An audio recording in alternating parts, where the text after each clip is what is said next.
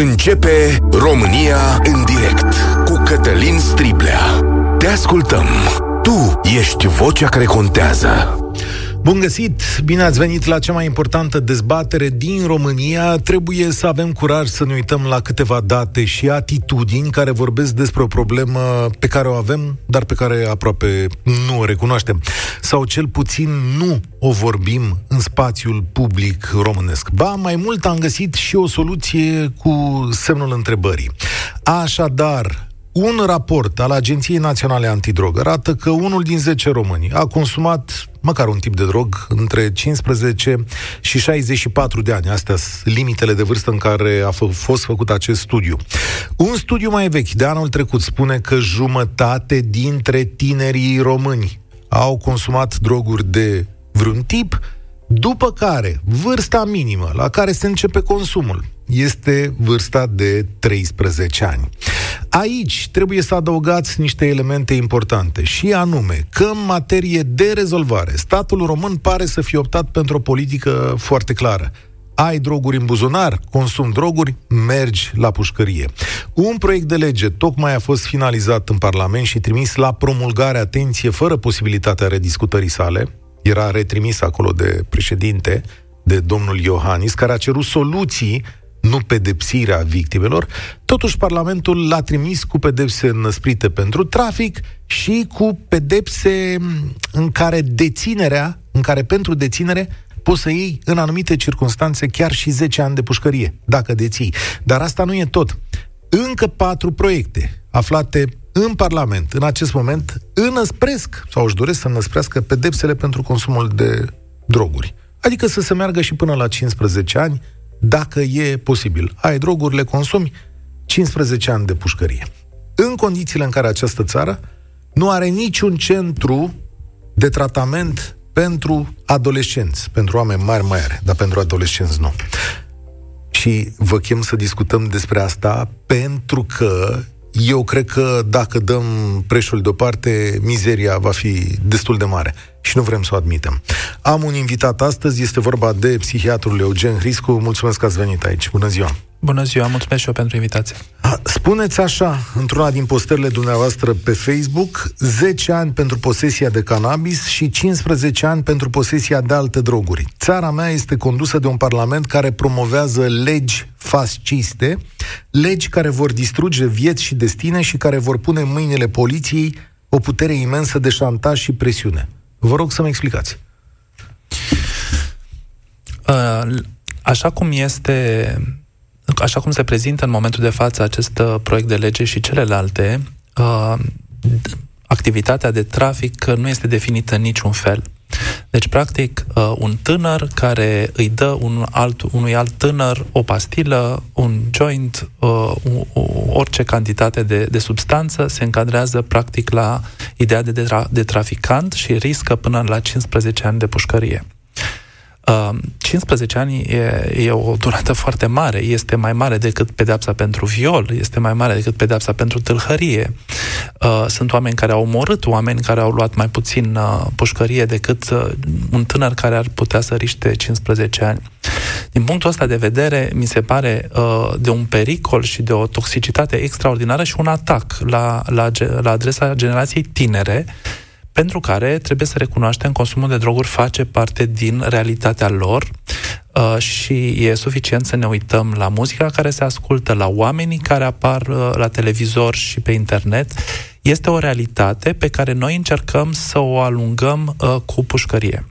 Din păcate, acest gen de lege va pune în mâna poliției uh, o, o, o unealtă extraordinar de periculoasă. Practic, îmi imaginez că Uh, situații în care cineva poate să planteze sau poate să uh, șantajeze pe cineva să, să admită anumite lucruri, pentru că 15 ani este, este o durată adică, de timp extraordinară. Cum vă imaginați că s-ar putea întâmpla într-o secție de poliție?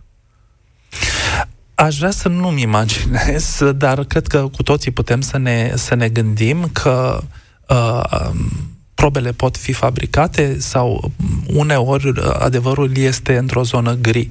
Ce aș vrea să mai, să mai subliniez în contextul ăsta um, este practica care deja se întâmplă în, în, printre mulți dintre pacienții mei, practic le, sunt, le este oferită o pedeapsă redusă uh, în schimbul delațiunii, deci în schimbul realizării unui flagrant. Ah, deci, asta nu e vorba de imaginație. Deci ce li se întâmplă? Dacă sunt prinși cu pastile sau cu marihuana, să zicem. Li se oferă posibilitatea de a avea o pedeapsă redusă sau o pedeapsă cu suspendare în schimbul organizării unui flagrant. Acest flagrant de cele mai multe ori este făcut cu un alt prieten din, uh, din, din grupul uh, de, de, de cunoscuți, deci nu vorbim de marele trafic și uh, practic apare această turnătorie care noi în România, cu care noi în România suntem foarte obișnuiți, avem o lungă istorie de a ne turna unii pe ceilalți. Uh, și dovada că practic oameni mai degrabă din zona de consum decât de trafic sunt cei care ajung să, să, să, să fie prinși uh, o stă în faptul că peste 80% din capturile uh, poliției române sunt sub 5 grame. Deci vorbim de oameni care se găsesc mai degrabă în zona de consum personal, eventual dependenți de droguri care încearcă să-și facă rost de substanță vânzând cantități mici, adică întreaga uh, problematică a consumului și a dependenței de droguri cu care în vestul Europei, în Statele Unite, în practic în toată lumea civilizată, se ocupă medicii și psihologii și asistenții sociali și nu poliția și penitenciarele. Nu mă pricep, 5 grame e mult sau e puțin? În funcție de substanță, uh, dar în general vorbim de cantități mici, cantități pentru un consum personal. Ok, bun, dar acum multă lume ar zice, domnule, dar ce e rău să-i bagi la pușcărie pe oamenii ăștia care, uite, mai și dau la alții? Dacă dai la alții... Ați spus unul din 10 în, în categoria 15-64, da. dar în categoria 15-34 sunt 2 din 10 și asta este o cifră pe care o comunică statul român uh, după niște sondaje de opinie făcute de Agenția Națională Antidrog, care este o instituție a Ministerului de Interne, într-o țară în care Uh, consumul este criminalizat. Adică ne imaginăm că cineva se duce și te întreabă, ați consumat vreodată droguri? Uh, cred că foarte multă lume va spune nu. Deci, în condițiile în care totuși avem 20% din oamenii 15-34 de ani care au răspuns da, și putem ne gândi că cifra aceasta este poate mai mare, să zicem 30%, studiul pe care l-ați menționat dumneavoastră spunea 50%, mi se pare că e un, e un pic cam mult, dar vorbim de un număr extraordinar de mare de oameni care sunt vizați și practic riscă să devină peste noapte infractori. Bun, ce se întâmplă cu un copil, domnule Hriscu, care are 17 ani, începe să fumeze, poate ia și alte substanțe? Dacă e dependent, ce se întâmplă cu el? Mă bucur foarte mult că îmi puneți această întrebare, pentru că este o realitate cu care mă confrunt aproape zilnic în uh, practica mea și colegii mei uh, de la clinică se confruntă și ei.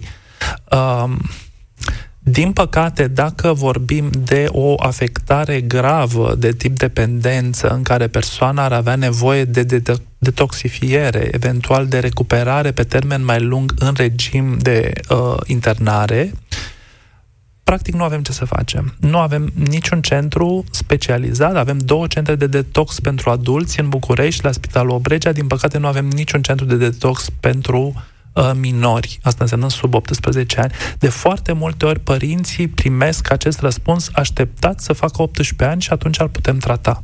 Ok, și până atunci ce faci cu el? Ce, ce faci cu el? Îl ții închis în casă? Ce faci cu el? Îl aduci? Bun, îl aduceți la dumneavoastră, da. Acea, eu lucrez în regim ambulator. Asta înseamnă că persoana vine, face o programare, stă 40-50 de minute într-o consultație, după care pleacă acasă, revine eventual peste o săptămână. Uh, genul ăsta de intervenție este, este potrivit pentru oamenii care nu au probleme foarte severe. Dar dacă vorbim de un consum care este zilnic, de dependență, de injectare, de, de boli asociate, Uh, de tentative de suicid, adică cazuistică gravă și care nu este, nu este rară, uh, atunci, uh, din păcate, nu prea avem cum să intervenim.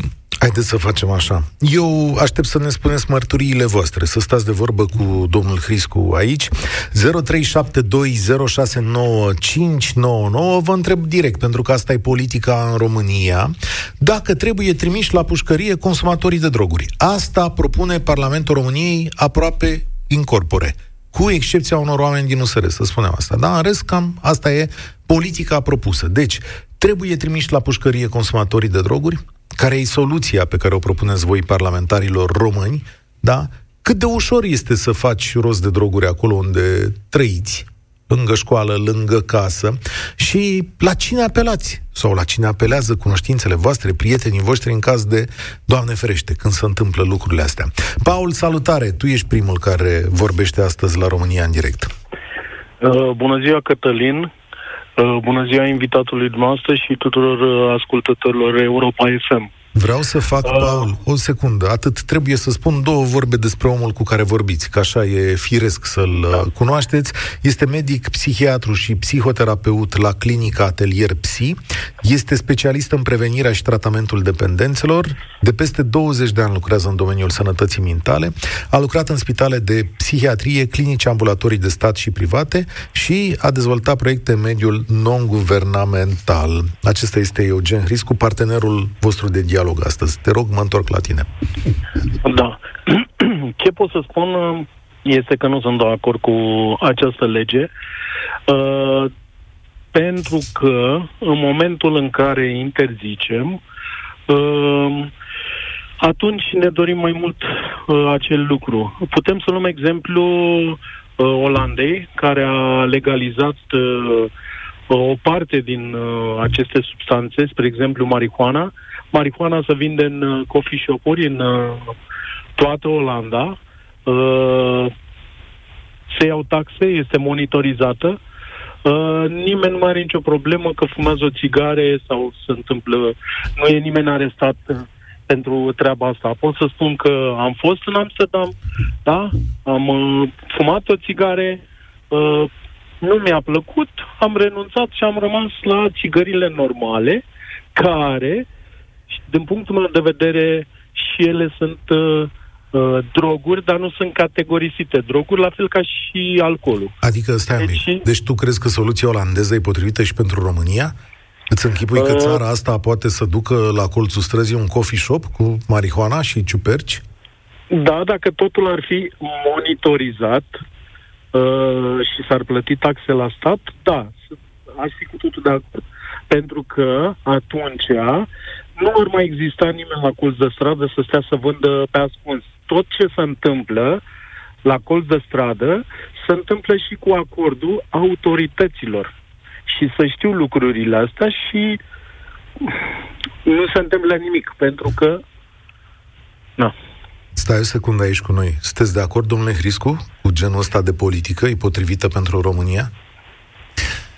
Este clar că avem nevoie de o, de o dezbatere în societatea românească privind statutul acestor substanțe. Mai este clar că criminalizarea mai ales criminalizarea atât de gravă cum mi se propune acum, nu este o soluție, din potrivă, agravează problema.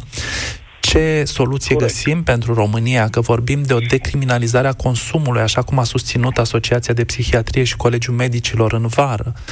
Decriminalizare însemnând să exonerăm consumatorul de uh, statutul de infractor că vorbim de uh, o soluție de tip legalizare, cum deja se pregătește în Germania, uh, care a solicitat uh, acordul Uniunii Europe- Comisiei Europene pentru, pentru legalizare. Uh, soluțiile se pot, sau că găsim cum este în Italia, unde se permite fiecare, fiecare persoană are dreptul să crească acasă o plantă de, de cannabis.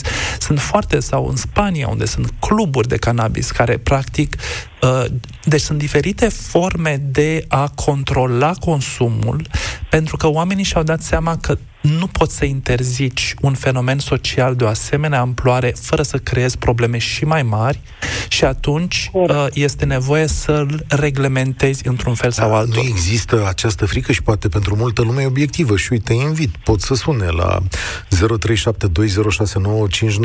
cum arată un loc și ce poate să se întâmple într-un loc în care puștani de 18-19 ani, hai ca să iau vârsta legală, pot fuma nestingeriți marihuana. Pentru că știți foarte bine că asta se va duce și către puștanii de 16-17 ani. Este de discutat asta. Puștanii de 18 și 19 ani fumează deja marihuana. Uh, dacă o să aveți invitați, uh, dacă o să aveți oameni care uh, au contact cu mediul școlar, cu mediul tinerilor, veți vedea că acest comportament este foarte răspândit. Să există nu, oameni extrem de bine implantați în, în, în media, cântăreți, oameni, și nu vorbim de underground, vorbim, nu știu, de con, vorbim da, de connector, Luther, care a fost fața Bisericii Ortodoxe Române la, la referendum, uh, adică care, care promovează în mod activ consumul de cannabis. Și atunci... Da, da, eu trebuie să spun asta, știți cum e, că aici e și cu CNA. N-am văzut, l-ați văzut dumneavoastră pe Connector, pe rețele sociale, fumând chestii din astea? Da. Da? Trebuie să, eu trebuie să-mi declar uh, neștiința aici. Eu nu l-am văzut zic? fumând, dar l-am văzut vorbind despre ah, asta. Ai văzut vorbind. Ok. Bun, uh, ca să știu. Deci, Dacă cum... mai îmi permiteți, Vă rog. Da. Uh, în uh, Olanda, toată marfa este verificată și ceea ce se vinde în coffee shop-uri uh, se vinde o marfă de calitate. Ceea ce se vinde la noi la colț de stradă, cred și sunt sigur, nu e verificat de nimeni. Nici nu știm ce se fumează dacă uh, substanța Asta... respectivă Asta poate okay. să spună domnul Hriscu de la pacienții săi. Cred, uh, mi se pare cumva că ajun, uh, deraiem discuția pentru și vorbim despre legalizare în condițiile în care suntem în situația de a lupta cu un proiect de lege care criminalizează cu 15 patru. ani, patru proiecte de patru. lege care propun criminalizarea de până la 15 ani, ca și cum murim de foame și vorbim despre un ospăț la care am putea să luăm parte. Ok. Bine, Paul, îți mulțumesc. Mesaje multe pe toate mediile noastre. Apropo, suntem și pe TikTok live începând de astăzi. E bine că de astăzi uh, ajunge discuția. Au format generații de dependenți de droguri prin legalizarea spice shop-urilor, iar acum culeg roadele. Uh, spice shop-urile sunt magazinele alea de etnobotanice. Acele magazine de vise din anii 2010, care da. uh, practic au început fenomenul acestor droguri în România Uh, din păcate, această criminalizare a, a cannabisului în special, dar și a celorlalte droguri, au împins consumatorii spre etnobotanice care, fiind substanțe noi și în continuă schimbare, sunt mai greu identificabile și deci, practic, consumatorul riscă mai puțin din punct de vedere legal, dar riscă mult mai mult din punct de vedere al sănătății și al riscului de dependență. Fratele meu, spune Vasile, a început și el cu un joint, după care încet încet a ajuns la droguri de mare risc. Odată dependent s-a schimbat radical, nu-l mai interesa nimeni și nimic, îl interesa doar cum să facă rost de bani pentru următoarea doză. A avut o condamnare la închisoare de patru ani și jumătate. De când, ea, de când a ieșit și a revenit și a început să-și refacă viața. Ăsta bănuiesc că e un caz tipic, mă rog, mai puțin partea cu reușita. Patru ani și jumătate. Vedeți, uh, pușcăria ca modalitate de tratament, uh, eu ca medic și ca psihoterapeut nu am cum să susțin uh, acest demers, dar este o realitate faptul că în absența centrelor de tratament foarte mulți consumatori ajung uh, în pușcărie, care practic funcționează ca o formă de uh, tratament rezidențial. Dacă vreți, oamenii sunt acolo, deși drogurile sunt foarte disponibile în, uh, în penitenciar. În plus, uh, există tot felul de practici, de exemplu, injectare, uh, care pot să ducă la uh, infectare cu, cu HIV, cu hepatită. Deja avem printre consumatorii de droguri în România uh, uh, injectabile, 20% sunt infectați cu HIV și 75% infectați cu hepatită C. Problemele sunt foarte grave pentru că nu intervenim decât cu poliție și cu, A, cu pușcărie. chestiuni pe hârtie. Vlad, salutare, bine ai venit, de unde ne suni?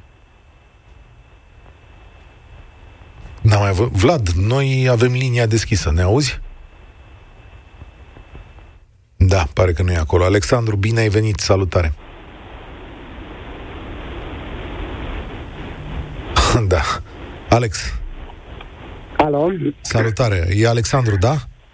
Da, sunt Alexandru. Bună ziua. Îmi pare bine să vă aud.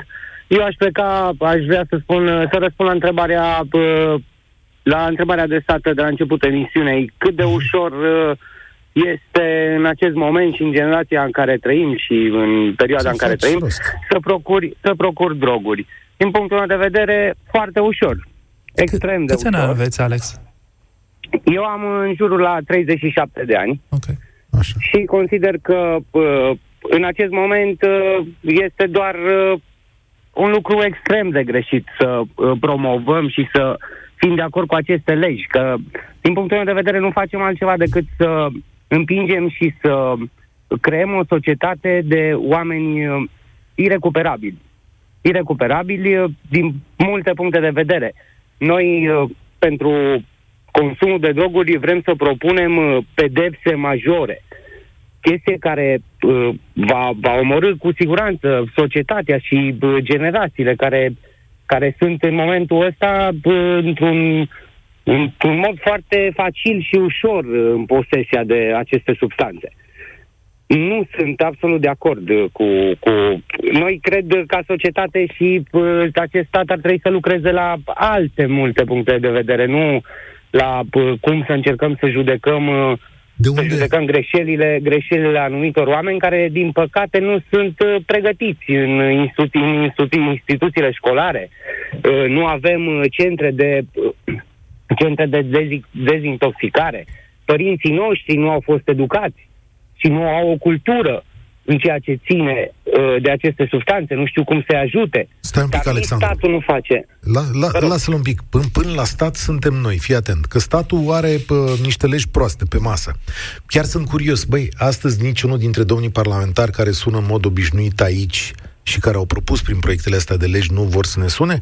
Haideți, domnule, că aveți o părere aici. E o emisiune deschisă. Ramona de pe WhatsApp, de asta te-am întrerupt, de fapt.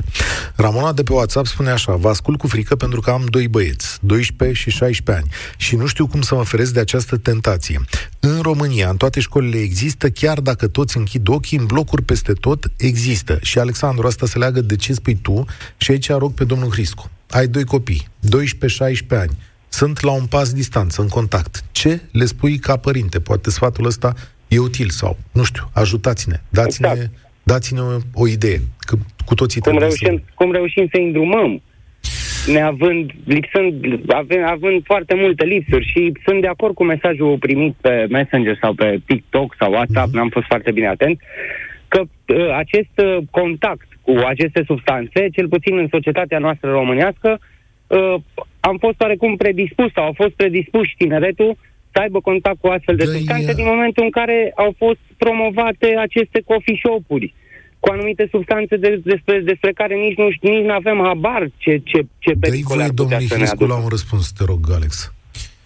Um, sincer, mi se rupe sufletul pentru părinții din, de adolescenți din România din zilele noastre. Presiunea pe ei este enormă. Toată lumea uh, vrea, uh, se așteaptă de la părinte să facă, să spună, să, să, să facă ceva și îl ține responsabil pentru consumul de droguri al copilului. Pe de altă parte, trebuie să recunoaștem că în momentul în care un adolescent uh, intră în, în, în societate, în școală, în grupul de prieteni, influența părintelui scade foarte mult.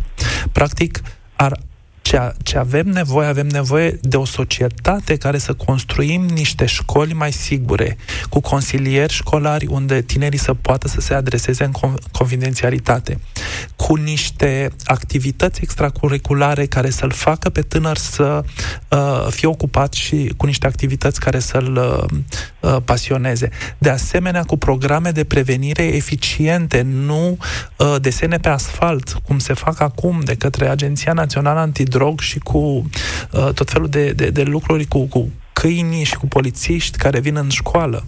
Dacă... Deci, nu, a, doar un pic, a, cred că e foarte important să înțelegem că nu putem să punem toată responsabilitatea pe părinte și că avem o responsabilitate în felul în care organizăm sistemul școlar și, și societatea în ansamblu ei. Perfect de acord, aici contribuim cu toții. Dar dacă, vă dau o situație ipotetică, cu care sunt sigur că v-ați întâlnit, copilul tău, al Ramonei, fumează, sau al Ramonei, sau al Alexandru, fumează prima țigară de marihuana.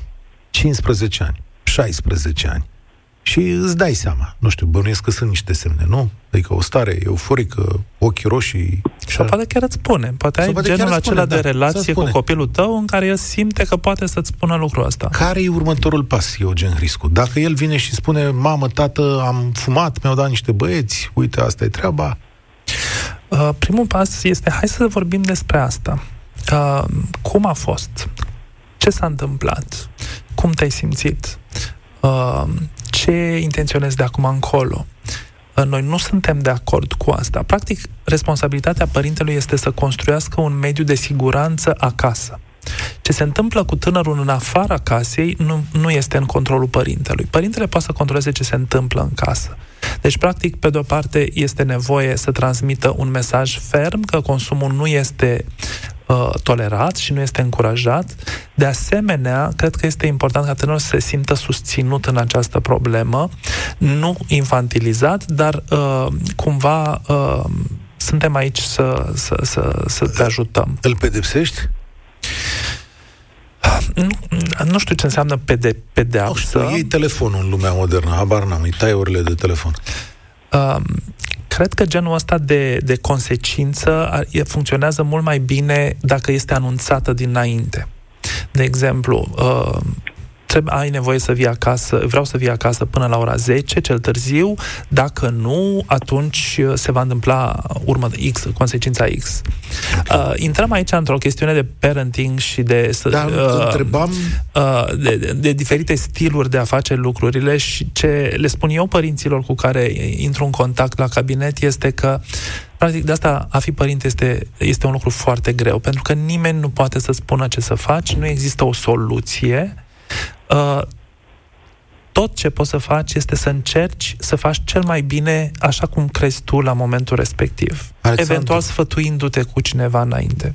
Mulțumesc tare mult, Alexandru. Înainte de a trece la Dana, vreau să ascultați o scurtă mărturie a unei femei care trece printr-o dramă, da? Nu e vorba de consumul despre care vorbeam acum, o țigară și uh, merge mai departe, ci de un consum care a dus la dependență. Haideți să o ascultați un pic pe această doamnă. Știam că fetița mea are la ea droguri, am chemat poliția, am dus-o la spital, am internat-o, a fost legată. Ultimele dăți a fost foarte rău, crizele au fost din ce în ce mai mari. În stresul pe care l-am avut, am plecat și am uitat să spun că s-ar putea să aibă la ea. Am sunat, am rugat să fie controlată. A fost găsit asupra ei un plic de droguri. Nu știu ce se va întâmpla, dar nici nu știu ce să mai fac, efectiv. Nu am ajutor în țară și toți au încercat să mă ajute cu cât au putut. Dar, efectiv, nu există, legislația nu permite să se deschidă niște centre pentru minori unde să poată fi ajutați niciun ajutor. Efectiv, îmi rămâne să plec în străinătate, dar dacă ea nu vrea, deja este suficient de mare, n-am cum. Vreau să încerc să întreb ce soluții pot să găsesc aici în țară. Bănuiesc că înregistrarea e de la ziarul Turnul Sfatului din Sibiu. Uh, bănuiesc că asta e ceva pe care dumneavoastră vedeți zilnic, da? Aici. Uh, cel mai probabil e vorba de o dependență de etnobotanice, care sunt aceste. Uh, Asociația Psihiatrică Română a declarat consumul de etnobotanice o urgență uh, de sănătate publică națională. Și dacă e nevoie să, de fapt, să relaxăm legile, cel puțin legate de cannabis, e și pentru a, a, a, a extrage consumatorii dinspre zona etnobotanicelor. Um, din păcate, doamna, mă rog, uh, are dreptate. Nu are unde să-și interneze copilul. Uh, nu există un centru de detox specializat pentru minori. Mai mult decât atât, uh, nu avem o competență. De 10 ani de zile încercăm să convingem Ministerul Sănătății să uh, aprobe o competență uh, în adictologie, deci în tratamentul dependențelor pentru medici, o supra-specializare, uh, nu reușim și deci în momentul de față ne izbim și de problema faptului că nu avem specialiști uh, care să lucreze cu acești consumatori. Dar, Eugen Hriscu, familia asta, mama asta are acum următoarea problemă, deci nu are unde să o ducă, dar dacă fata este găsită cu două grame de marihuana, să zicem, da, apărea că un consum mai, mai puternic aici, fata asta e de acum poate să meargă la pușcărie. Da? Înțeleg că fata este minoră. E minoră, da, deci următor. Nu, nu e, deși înțeleg că există un proiect de lege care prevede și pușcărie pentru minori. Cumva lucrurile au luat-o foarte razna din punctul ăsta de vedere. Uh, da, deci cumva suntem în, în această situație în care uh, practic pentru această tânără nu avem soluții și nu numai pentru ea. Singura soluție care se propune cu insistență este pușcăria. Da, asta e cea mai auzită. Asta și vine dinspre mediul politic din România. Dana, salutare, bine ai venit la România în direct. Mulțumesc pe, pentru răbdare. Bună ziua, Cătălin. Bună ziua, domnului doctor. Îmi cer scuze pentru emoții, sunt uh, pentru prima oară că intru în direct. Eu. Și am sunat doar să spun că nu sunt de acord cu această lege. Alo, mă auzit? Da, da, te ascultăm, te ascultăm. De ce nu ești de acord? Păi mă gândesc așa la uh, uh parlamentar sau cine a scris această lege, da? Înainte de a Uh, de a scrie această lege sau uh, informat dacă avem centre de, de, de, de toxicare, dacă avem, uh, nu știu, prin școli, prevenție, se face ceva. Nu știu să Alo, am atâtea emoții. Te ascultăm, respiră. Respiră. Nu știu ce să faceți, să răspund cu onestitate, nu știu. A zis domnul Hriscu aici, să vină cu câinele la școală, câinele polițist, nu? Care miroase droguri. Și ce face cu câinele? Îi, îi miroase pe copiii din clasă? Sau ce? Sau nu spuneți că există așa ceva? Adică vine cu câinele și a zis, haide să vă arătăm cum e cu drogurile, ia miroase un pic pe aici, patrocle? Vedeți, repetăm absolut toate greșelile care, pe care unele țări le-au făcut în anii 80. Uh, aceste intervenții... Ideea este cumva să sperii copilul. Și uh, aceste legi, practic, mizează pe aceeași idee, că dacă sperii omul, nu o să mai facă. Uh, lucru care e dovedit ca, că nu se întâmplă. De, din potrivă, de fapt, aceste legi uh, creează probleme și mai mari. Creează o infracționalitate mai mare, creează o populație încarcerată foarte mare uh, și uh, problemele, uh, practic, ajung să, să, să, să uh, crească foarte mult. Dana, de unde ne suni? Uh, din Brașov. Acum, cum să întreb? Cât de ușor e să faci rost de așa ceva la Brașov? Uh, sincer să vă spun, nu știu, fiindcă nu, nu am nici în jurul meu persoane care să consume așa ceva, nici eu. Chiar nu știu, dar uh, după cât se aude, nu, toată lumea știe că e foarte ușor în licee, nu, în rândul uh, adolescenților să procuri, dar eu personal chiar nu, nu știu. Deci ca adult ți-e mai greu Dar... dacă nu ai fost în cercurile astea, să zicem așa. Nu știu ce să zic. Eu v-am zis, am sunat doar uh, pentru faptul că sunt indignată de această lege, având în vedere că nu se face, uh, nu știu, nu se previne, nu se fac aceste centre de care au nevoie acești copii, nu? Și chiar adulți. Și tu dai o lege atât de absurdă. Da, cu asta ne ocupăm momentan. Și stai că mai urmează încă unele. Dana, ia-o încet. Mulțumesc tare mult. Uh, o să prelungim un pic uh, programul de astăzi cu uh, acordul dumneavoastră, domnule Hriscu, câteva minute peste ora 14. Sunt și multe mesaje și mă uitam și în telefoane acum că așteaptă Ionuț. Salutare, de unde ne suni, Ionuț? Bună ziua, domnul Stribla, bună ziua, domnul Hriscu. Bună ziua. Bună ziua. Din Brașov vă sun. Ia uite. Coincidență. Colega, zic așa. Da, coincidență, coincidențe. Da, nici eu nu sunt de acord cu, cu legea asta stupidă, pentru că la noi fiecare parlamentar de lege după unul plac, după, după ureche, cum ar veni. Bun, uh, haideți să o luăm așa un pic metodic. Uh, domnul Criscu știe, uh, marihuana cred că are cea mai, uh, cea mai scăzută adicție dintre toate, să zicem, drogurile. Deși marihuana nu ar trebui să fie inclusă în categoria droguri de mare risc, cum au zis-o la noi politicienii, anumiți politicieni. Da? Ok. Ea, e trecut, e trecut ca drog de risc în, acest, în această lege, da? Ca să știți. Deci marihuana e drog de risc în România? Apropo, sunteți de acord cu această calificare? Marihuana e un drog de risc? Toate drogurile sunt de risc, atât cele legale cât și cele ilegale. Ok, bun. Măcar Practic, orice substanță introduci în corp uh, uh, se însoțește de un risc. Întrebarea este care este riscul după care uh, mai calculăm și riscurile la adresa societății. Cum spune ascultătorul nostru, uh, îi dați dreptate că e cea mai mică dependență? Uh, dintre... Asta ce mă refer de pe da, dintre... Se consideră că capacitatea marihuanei de a, de a cannabisului de a da dependență este asemănătoare cu capacitatea alcoolului de a da dependență, deci undeva în jur de 10% din consumatori ajung să experimenteze dependența. Că sunt alte substanțe care au rate mult mai mici, de exemplu, substanțele, cum sunt ciupecele halucinogene, se vorbește foarte mult despre ele acum, Uh, au rate mult mai mici de dependență, sunt alte substanțe care au rate mai, mai mari de dependență, cum este nicotina, cum este heroina, cum este cocaina, uh, dar uh, când vorbim de dependență contează foarte mult și persoana și consumatorului și trăsăturile lui de personalitate. Ok, ne întoarcem la tine, Eu nu scuze de întrerupere, am vrut, să, am vrut doar să verific dacă sunt mituri Corect. sau, uh, mă rog, Corect. informații corecte. A doua, a doua întrebare, cumva colaterală, este tot pentru domnul Criscu. Uh, câți, uh, câți decedați la nivel mondial sunt din pricina marihuanei? Strict din pricina marihuanei. Dacă poate domnul doctor să ne spună. Cannabisul nu, nu, dă supra, nu dă supradoză, dacă de la asta vă referiți, uh, dar uh, cred că și de fapt este o substanță care probabil uh, riscurile cele mai mari în momentul de față sunt legate de criminalizarea ei mai degrabă decât efectele ei asupra organismului. Corect, corect, corect. Bun. A doua, a doua la mână. De ce ar fi bine, de ce ar fi bine mă rog, să dea o lege pozitivă și nu una negativă? În primul rând, se elimină dealerul la colțul blocului. Apar magazine de specialitate, ca în celelalte țări care au legalizat-o. Da? Deci, efectiv, se va elimina acea iarbă stropită, care dă dureri în piept și, mă rog, cine a fumat un joint la viața lui în România și a fumat și în altă țară, luată dintr-un magazin de profil, știe despre ce vorbesc.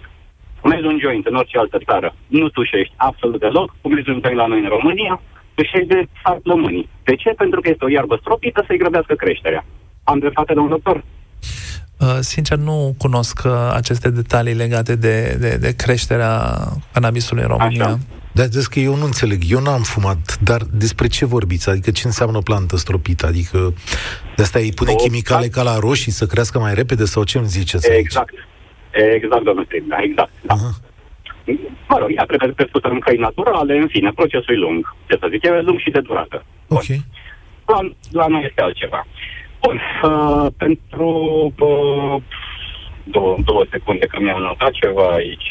Uh, tot pentru domnul doctor o întrebare. Uh, de, ce, de ce tot întreb pentru domnul doctor? Ca să afle și ascultătorii. Uh, ascultătorii. Adicția de opiacee se poate trata pe baza cannabisului și derivatele lui, adică ulei și alte chestii? Uh, se poate încerca, deocamdată nu există studii care să, să susțină eficiența tratamentului cu cannabis în dependența de opiacee. Pe de altă parte, în statele din Statele Unite, unde uh, a fost legalizat consumul de cannabis, uh, s-a înregistrat într-adevăr o scădere a ratei dependenței de opiacee. Ce sunt opiaceele? Uh, opiaceele sunt drogurile pe bază de opiu, heroină, morfină, în principal heroină. Ca să înțeleagă toată lumea, deci dacă ești consumator din astea, există o teorie care zice că dacă îți dă marihuana, te lași de alea? Uh, Sau cam așa? Există această idee care încă nu este verificată științific. Am înțeles. Evident, sub, sub stricta supraveghere a cadrelor medicale. Nu e după capul tău. Da. Vedeți, mi se pare cumva că iarăși ajungem să vorbim despre legalizare, despre tratamente cu cannabis. Cumva societatea românească este pregătită să se miște înspre celelalte țări din Uniunea Europeană, din state, către, către politicile legate de managementul acestei probleme care s-au dovedit eficiente, în timp ce legislația României practic vine din Rusia. Okay. Uh, genul acesta de legislație cu 15 ani de pușcărie, pentru posesie, chiar și pentru dealing, fără să precizezi ce înseamnă dealing, ce înseamnă ca o cantitate măcar, uh, ne duce în, într-o societate de tip rusesc. Luăm publicitate. Alexandra, știu că ești acolo, vei vorbi prima după ora 14, am zis că prelungim. Este interes să avem mesaje bune și explicații bune despre consumul de droguri la tine acasă și în orașul tău, imediat și după ora 14. România în direct Cătălin Striblea la Europa FM da, imediat o să trec la dezbatere, văd că e Alexandra acolo. Dar întâi două mesaje, așa pe scurt, cu Eugen Hriscu. Um, Domnule doctor, spune cineva așa, mă gândeam că o amendă destul de usurătoare și muncă în folosul comunității ar fi avut un impact mai mare în rândul consumatorilor. Majoritatea consumatorilor sunt tineri din familii de bani gata sau persoane care au bani ținând cont cât costă drogurile la noi. E ok? Consumul nu mai este de mult uh, și de fapt n-a fost niciodată consumul de droguri o, o apanajul doar clasei economice superioare, întâlnim consumatori printre oamenii foarte bogați și întâlnim consumatori printre oamenii foarte săraci. Nu trebuie să uităm că, totuși, când vorbim de droguri, vorbim de substanțe care au efecte asupra psihicului. Oamenii uh, de multe ori se tratează cu aceste substanțe. Oamenii au nevoie de fumează ca să doarmă uh, sau consumă ca să stea treji sau uh, să, să ne gând... De exemplu, ketamina. Ketamina care este o substanță pentru care acum avem consumatori în, în penitenciar condamnați la, pentru, pentru posesie și care în momentul de față este tratament aprobat pentru depresie și care costă 100 de milioane pe lună. Deci, practic, dacă ți l-ai luat, uh, să zicem așa, de pe piața neagră, ajungi la pușcărie, dar dacă dai 100 de milioane și ți-l prescrie un psihiatru, poți să ți-l administrezi uh, uh, legal. Deci, uh, substanțele acestea trebuie să înțelegem că nu sunt uh, niște surse de plăcere în care stăm ca niște, nu știu, consumatorii stau ca niște gândaci cu piciorușele în sus. Sunt substanțe care reglează activitatea psihică și de care oamenii uneori descoperă că au nevoie. Știți de ce am dat mesajul ăsta? Pentru că înainte am întrebat și eu în redacție și, mă rog, colegii mei sunt mai informați ca mine, nu mai e pentru oameni bogați. E 60 de lei, vă dau eu mercurialul aflat astăzi, da? Dar luați-l așa cu a pinch of salt, adică cu un pic de sare, cum ar spune pe, pe englezii, pentru că na, nu, sunt, nu e verificat direct în piață, dar 60 de lei un gram de marihuana, 200 de lei uh, uh, amfetamine, pastile, și 500 de lei un gram de cocaină. Da? Și în condițiile astea sunt 10 lei, e 10 lei pliculețul de etnobotanice și riscul de a ajunge la închisoare este aproape zero, pentru că uh, sunt mereu substanțe noi și nu apar la teste.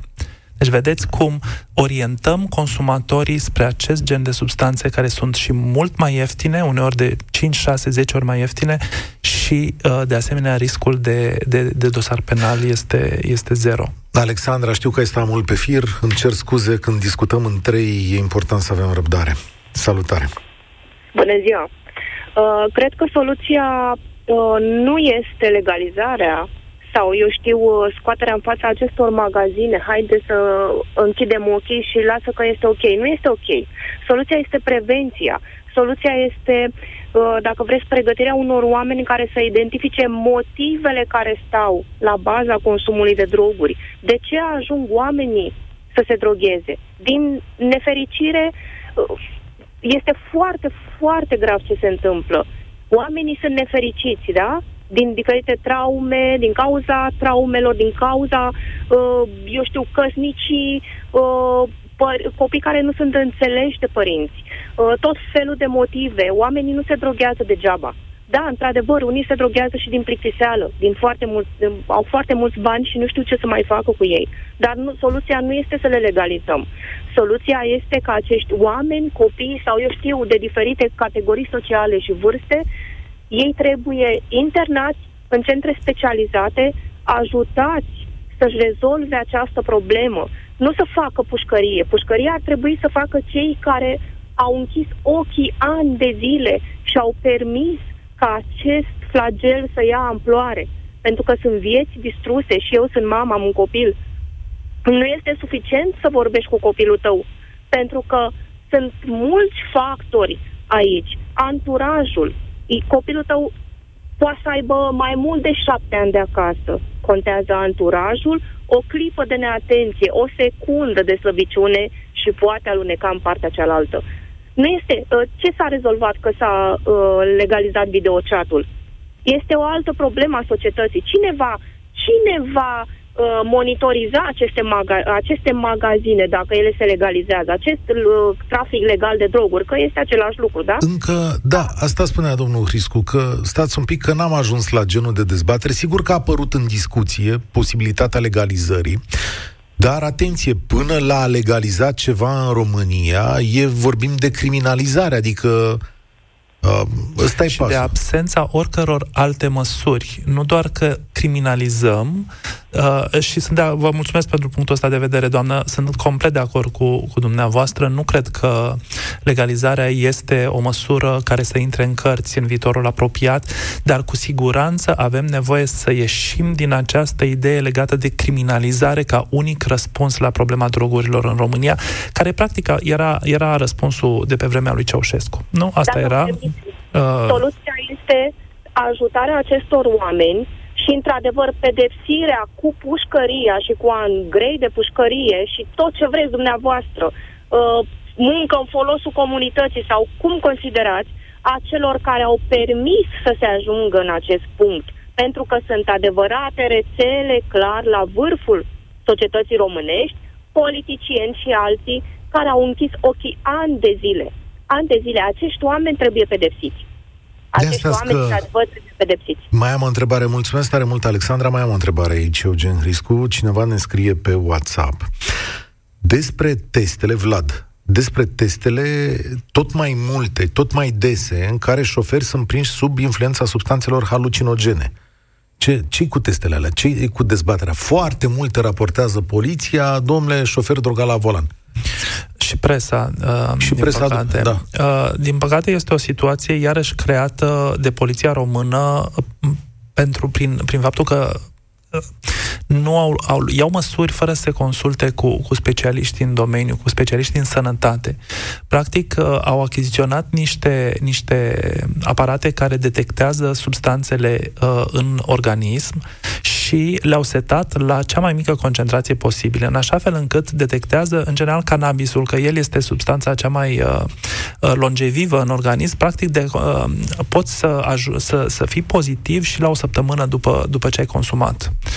Uh, în condițiile în care, în mod evident, uh, nu mai ești intoxicat. Deci, practic, nu face diferența între intoxicația acută și uh, concentrații uh, restante în organism care nu mai au efect asupra Bun uh, deci, capacității de a conduce. Deci, cine aude știrea asta la televizor sau vede că poliția raportează asta, trebuie să ia în calcul încă o dată testul toxicologic de sânge, da? Adică una e ce se ia la testele alea care sunt de salivă, din câte știu eu, nu? Da, din păcate, legislația românească nu uh, prevede uh, praguri pentru uh, celelalte substanțe, așa Aha. cum se întâmplă pentru alcool, de exemplu. Avem pragul acela de 0,4, 0,8. Uh, practic, orice se consideră că orice prezență de orice substanță în organism este, este faptă penală și suntem în această situație în care realmente de, de astă vară sunt sute, poate probabil chiar mai mulți de oameni care și-au uh, uh, pierdut permisul, sunt cu dosar penal pentru conducere sub influența drogurilor în condițiile în care ei au fost depistați pozitiv, deși consumul s-a produs cu zile bune înainte. Mihail spune așa, prietena mea este dependentă de cocaină, mama ei îi furnizează drogurile, da? E cazuri, vă întâlniți cu așa ceva? Am încercat tot ce a ținut de mine pentru a se schimba. Fratele ei este la rândul consumator. A stat un an la un centru de reabilitare, după un an s-a apucat iar. Cel mai bun remediu este prevenția. prevenția să-i vezi să te facă să nu vrei să ajungi așa. Așa, să-i vezi pe cei care consumă. Să știți că dependența poate fi o boală foarte grea, poate fi o boală mortală, dar poate fi și o boală tratabilă. Uh, eu personal cunosc foarte mulți oameni cu care am lucrat, care au ieșit din dependență, cunosc și oameni care nu au reușit să iasă, dar atâta timp cât putem să lucrăm cu ei, le dăm o șansă. Dacă îi aducem în sistemul penitenciar, practic uh, încetăm uh, să, să mai putem să mai avem un individ recuperabil și avem un infractor, chiar dacă va ieși, va avea dosar penal, asta înseamnă afectarea capacității lui de a munci și de a se reintegra social. Ne-a sunat o doamnă deputat, Simina Tulbure. Bună ziua! Bună ziua! Mulțumesc mult că mi-ați dat oportunitatea să, să discut cu dumneavoastră. Sper că mă auziți. Da, sigur, vă ascultăm. Cu ce punct de vedere? Aș, Așa. Um, avem un proiect de lege împreună cu colegii mei parlamentari de la Reper pe dez- dezincriminare de uh, cannabis până la 3 grame. Um, ca reacție la ceea ce s-a întâmplat uh, săptămâna trecută în Parlament. Am fost practic singurii care au venit și au ținut uh, partea tinerilor. De ce? Fiindcă în loc să investim în uh, viitorul tinerilor, creăm uh, infractori. Le facem dosar penal, ajung cu cazier, nu pot să meargă la facultate, nu pot să aibă o carieră cinstită și strategia asta de a mări pedepsele pentru posesia de substanțe ca măsură de combatere a consumului de droguri nu va funcționa. Și avem foarte multe dovezi în acest sens. Din păcate, ceilalți colegi de la celelalte grupuri parlamentare nu ne susțin și probabil ați văzut care au fost uh, uh, reacțiile și la concluzia la care am ajuns și noi a fost faptul că a, a, a te lupta cu, uh, cu drogurile nu înseamnă a crea infractori uh, tineri. Am o curiozitate. Noi la, Dumneavoastră, da. pe culoarele Parlamentului, vorbiți între dumneavoastră deputații. Adică există da. niște rațiuni pe care poate nu le auzim în public. Dacă când vorbiți pe culoarele astea informale ale politicii, când vă consultați, intrați în comisii, care e argumentul totuși pentru 15 ani de pușcărie? Din ce am înțeles eu, um, în mod oficial, din partea grupurilor parlamentare, vine cumva o reacție aceasta de a opri consumul de droguri, fiindcă ei nu se pot prezenta în fața populației cu uh, dezincriminare, în niciun caz legalizare și cel mai probabil își pierd votanți. Nu știu ce înseamnă uh, votanți, nu știu uh, exact ce fel de votanți caută ei, dar cu siguranță tineretul nu, nu-i va vota prin, prin acest proiect de lege. Adică nu pot să acuzi un tânăr care a fumat o țigară în parc și să îl urmeze un cazier toată viața din cauza asta. Și am încercat să explic chiar de la tribună, am spus lucrul acesta, le-am spus, aveți copii dumneavoastră, deci uh, colegii mei parlamentari sunt mai, uh, mai în vârstă decât mine, eu am 30 de ani, dar majoritatea ei au copii. Gândiți-vă la copilul dumneavoastră, ce s-ar întâmpla dacă ar avea cazier? Și s-a uitat toată lumea la mine de parcă uh, sunt extraterestră sau de parcă spun ceva ce nu e posibil și că, mm, nu știu, inventez. Pentru că știm cu toții ce se întâmplă când un copil de parlamentar... Ce, ce se întâmplă? Știm cu toții ce se întâmplă păi, când un copil de parlamentar uh, are probleme cu legea. Păi asta a fost și întrebarea mea. Ce faceți dacă uh, pățește chiar copilul dumneavoastră asta? Și atunci uh, vă dați seama că, au, da. au, au, mă rog, din, din reacțiile fețelor lor am observat așa o, o grimasă, dar mai mult de atât nu am primit niciun răspuns. Am, am... Ce se întâmplă astăzi totuși cu un copil de 16 ani care este prins de poliție cu un gram de marihuana la el, două grame? Adică legal. Ce se întâmplă? Ce urmează? Dacă nu e de parlamentar. Și mă rog, vedem și dacă e de parlamentar. Dacă vorbim de un, un minor, minorul nu răspunde în momentul de față penal, este dus la secția de poliție, Așa. se face un raport și sunt uh, anunțați părinții, după care mm, e de văzut dacă se mai întâmplă ceva sau lucrurile rămân acolo, dar de obicei lucrurile rămân acolo, dacă persoana este minoră. Și dacă e copil de deputat, uh, doamna Simina Tulbure, ce se întâmplă?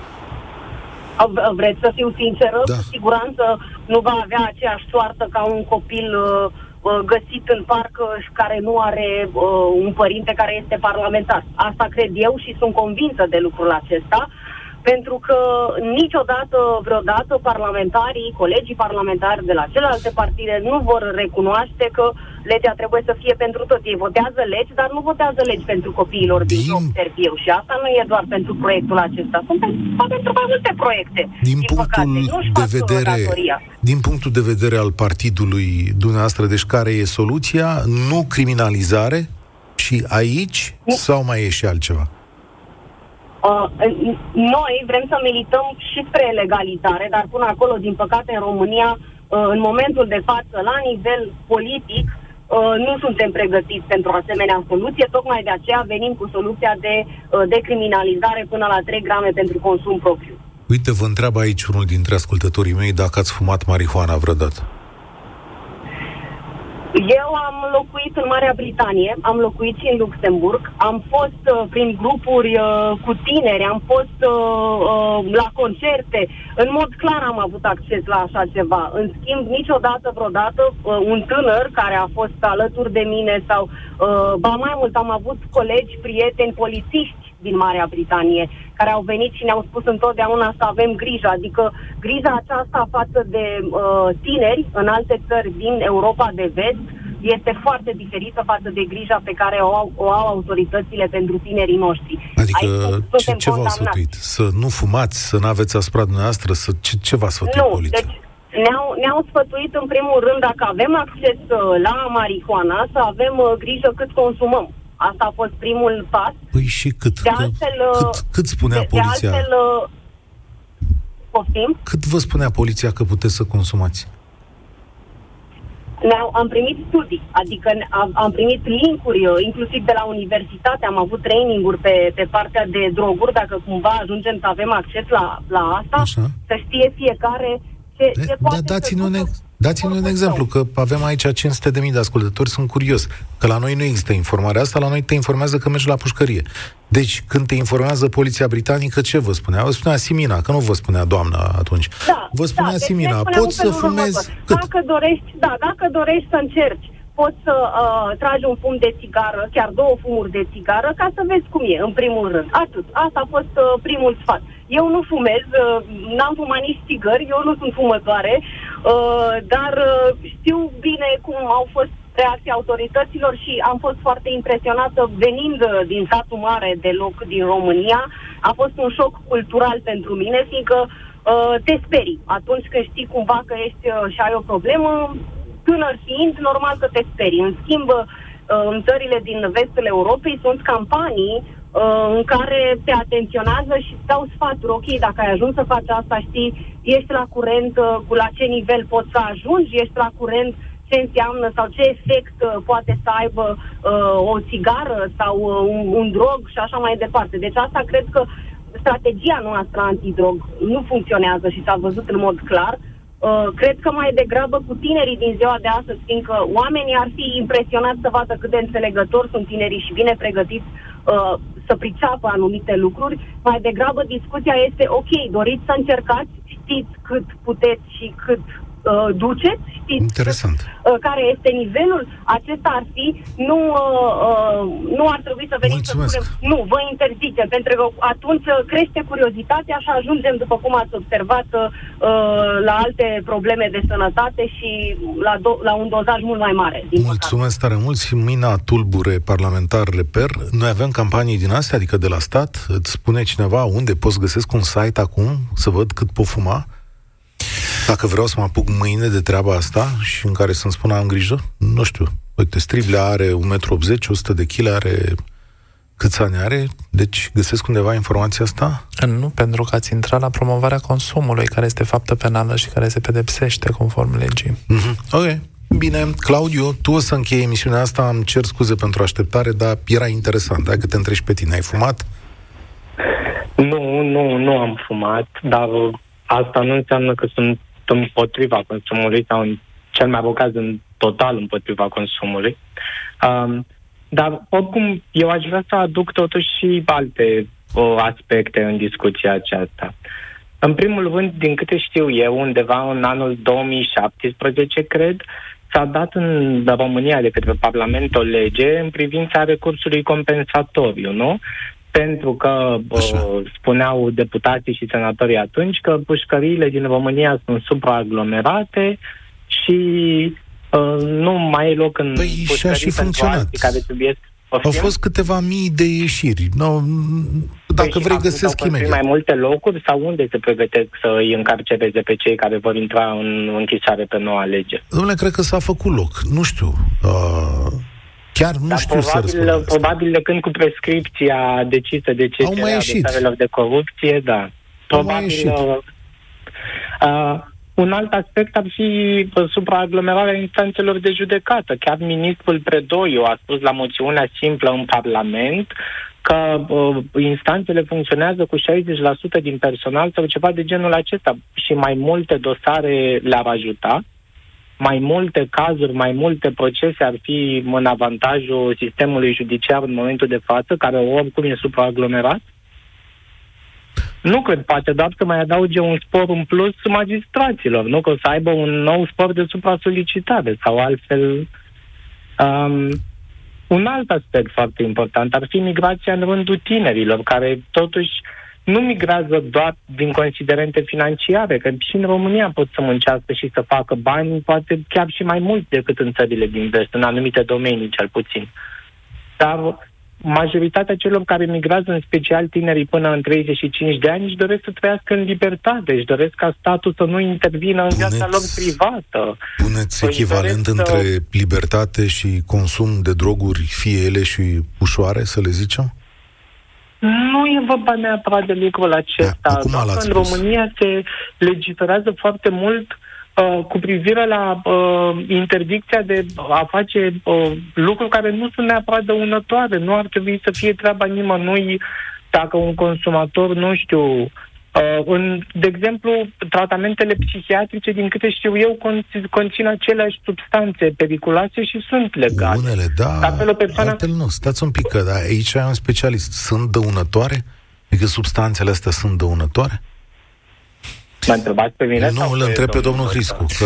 Orice, orice substanță antrenează un risc. Asta nu înseamnă că toată lumea care consumă ajunge să, să sufere din cauza consumului de substanțe. Există consum Uh, recreațional, care nu se însoțește neapărat de, de, de, de consecințe negative, așa cum există consum recreațional de alcool sau consum recreațional de chiar și de tutun. Uh, deci, sigur că poate să existe și un consum care să nu se asocieze cu consecințe negative. Domnul ascultător are perfect dreptate. Până la urmă, uh, ajungem să criminalizăm niște comportamente care, chiar dacă au, să zicem, niște componente negative, nu sunt un pericol social. Da. Dar nu, nu uitați de generația hippie, din câte știu eu, am citit și eu romane pe tema aceasta, a fost totuși generația care a construit lumea în care trăim astăzi și ei erau considerați a fi uh, nu știu, persoane care fumează, persoane care exagerează cu alcoolul și cu toate, cu toate astea, dacă avem în ziua de astăzi parte de o, sistemul liberal pe care îl avem este și datorită lor. E un punct de vedere. Mulțumesc tare mult. Acum să știți că nu numai generația hippie a construit America și Europa, sau nu numai cei care făceau parte în această mișcare. Erau și oameni, altfel de oameni, care aveau alt tip de valori. Dar dacă ar fi să plecăm, Eugen Hriscu, cu o concluzie, plecăm cu concluzia dumneavoastră de specialist, că până la urmă, dintre noi toți care am vorbit aici, sunteți singurul care lucrează zi de zi, oră de oră, cu oameni aflați în această situație. Sunteți singurul care stă de vorbă, îi înțelege, îi ascultă, pune mâna pe ei. Așa că, dacă vă las această concluzie, vă las cumva în numele specialistului și numele omului care a observat sute, probabil mii de astfel de cazuri.